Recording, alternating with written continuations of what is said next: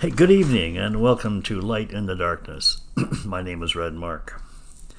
Well, I said I was going to start doing more podcasts because I really, there's so much going on right now, and I, I believe time is so short, guys, that I just want to get as much out to you as I can.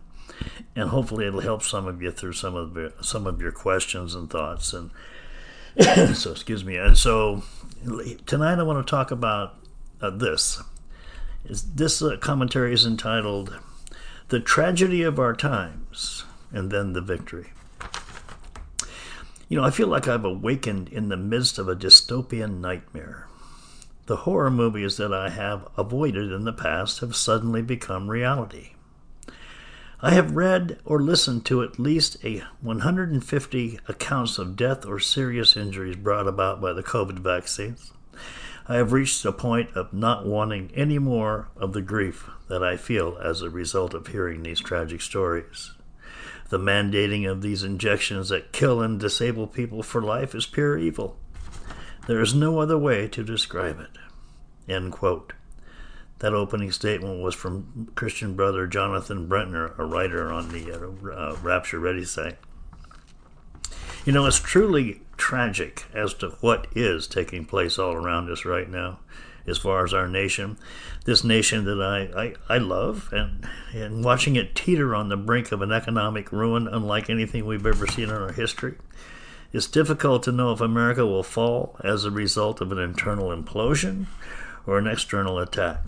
But one or the other seems so likely in the coming days, apart from a major change of direction away from the murders of innocents, the LGBTQ movement that destroys the lives of so many children, and the rampant lawlessness at the highest levels of our government that obstructs justice for so many and yet rewards the guilty.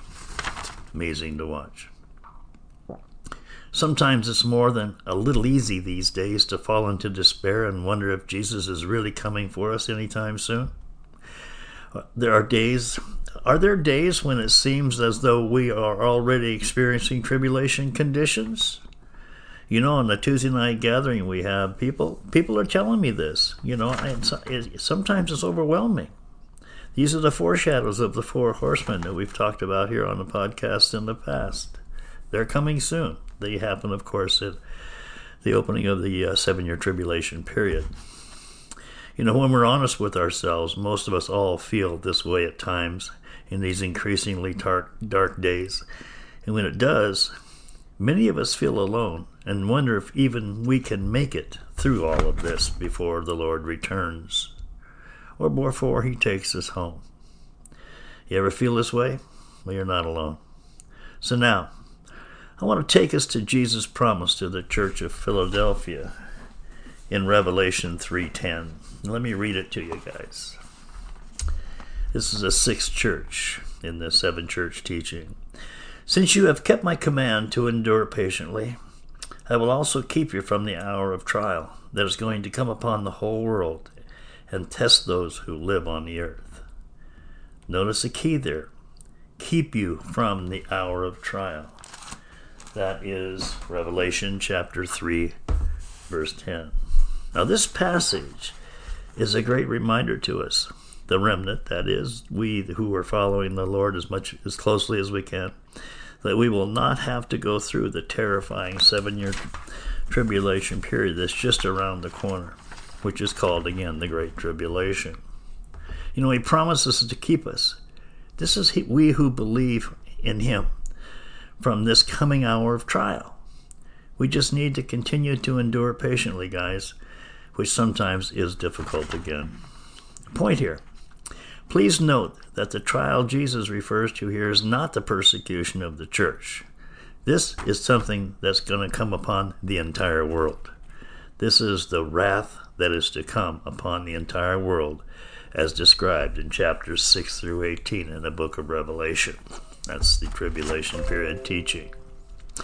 The next phase those who dwell on the earth is not the New Testament church.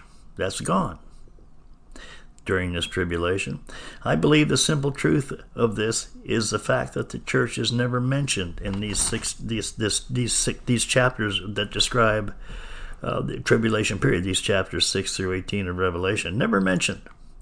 Also, notice that at the end of this, all seven church teachings, uh, these are in chapters 2 and 3 of Revelation, Jesus says this, and I quote He that hath an ear, let him hear what the Spirit says to the churches.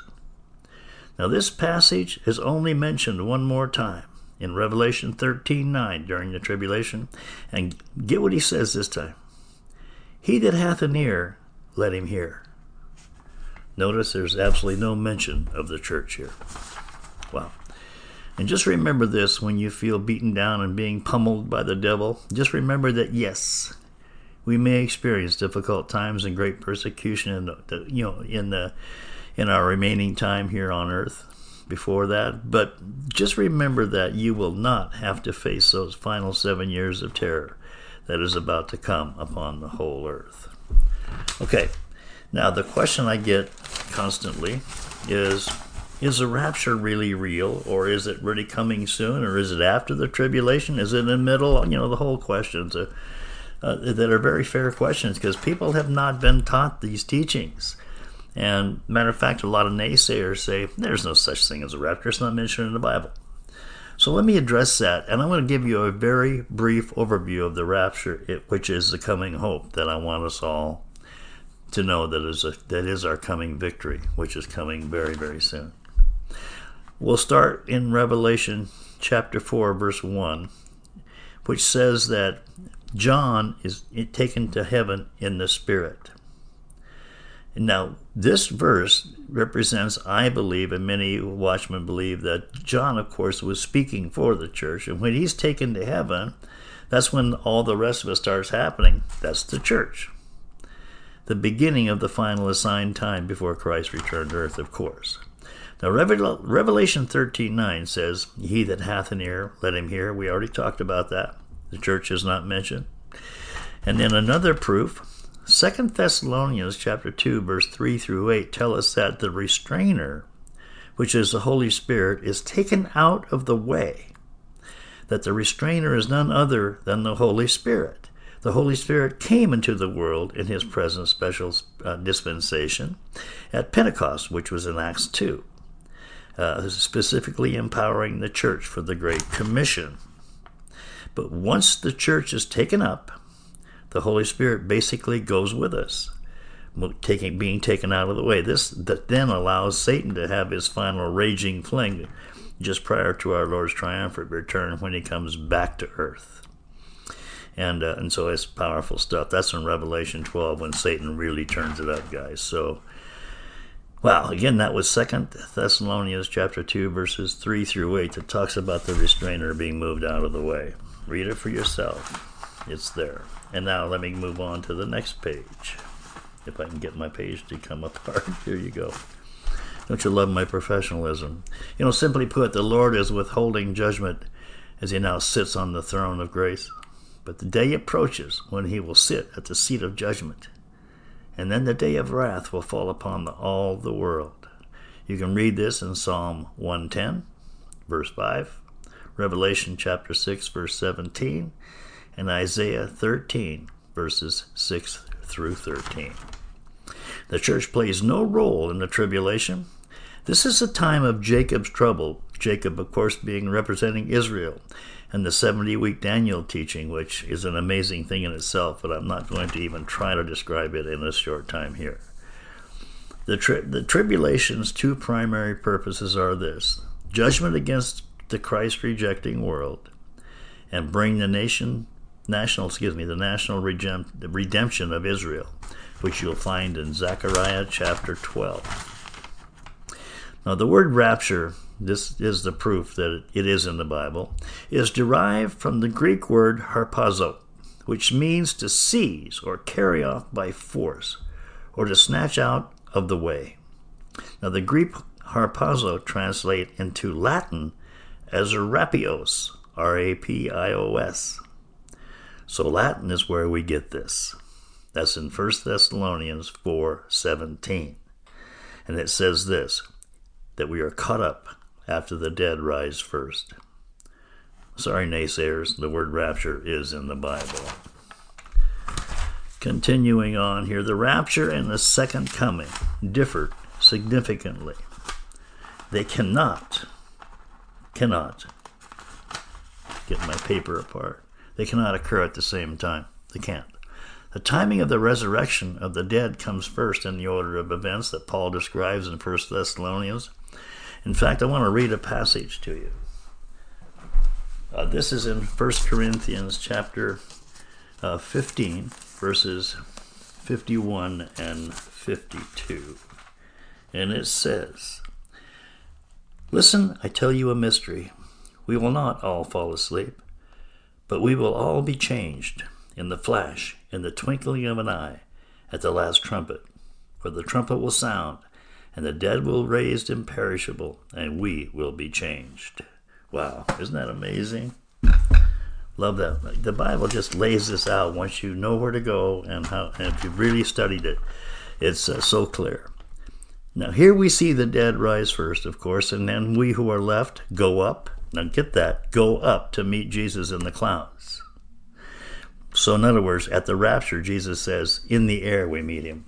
At the second coming, Jesus comes down to earth, and he's a rider in, in Revelation 19 on the white horse. And he comes with the church. At the rapture, the remnant goes up to heaven. At the second coming, we, the remnant, come down to earth with Jesus, as I just said. Wow. So we go up and then we come down. The rapture is followed by the rule of the Antichrist. We know that. That's the beginning of the seven year tribulation period when the church is taken up. At the second coming, it is followed by the reign of Christ. The thousand year reign, again, begins that teaching, begins in Revelation 19. At the rapture, Jesus comes for his church. At the second coming, Jesus comes with his church. For his church and with his church. Okay? I know it's a lot quickly, but I'm, this is a very condensed version, guys. And also in First Thess- Thessalonians, I'll say First Thessalonians 1.10 and chapter 5, verse 1 through 9, plus Romans 5 9 and Revelation 3:10. Those are the verses. All promise that church-age believers will be saved from the wrath to come. The tribulation is exactly called the day of God's wrath, and we are witnessing now are the prophesied birth pains of Matthew chapter 24. What is coming upon the earth will make these current pains look like kindergarten, guys. The Apostle Paul said that we need not worry about the signs of the times because the church has promised redemption from the day of wrath, the days of darkness that is soon to overcome the whole world. Pre tribulation Christians are awaiting Christ, not the Antichrist. I hope that helps a little bit. I know you may have to listen to a couple parts a couple times, but um, it's a short version, but I hope it gives you some some some wisdom to where to go and where to look. Okay. Know I love you all, and I'll be following up very soon with something else uh, because, like I said in the beginning of this, uh, there's so much going on and there's so much to talk about that I'm really going to pick up the pace, Lord willing. And so please pray for me for wisdom, for clarity, and for, to be sure that I teach what God wants me to teach, not what I think.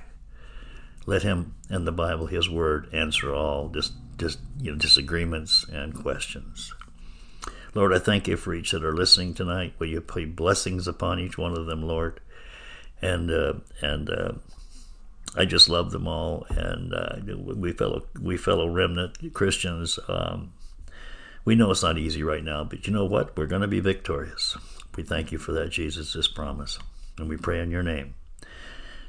Amen. So, guess, guys, I should say, until next time, this is Rick.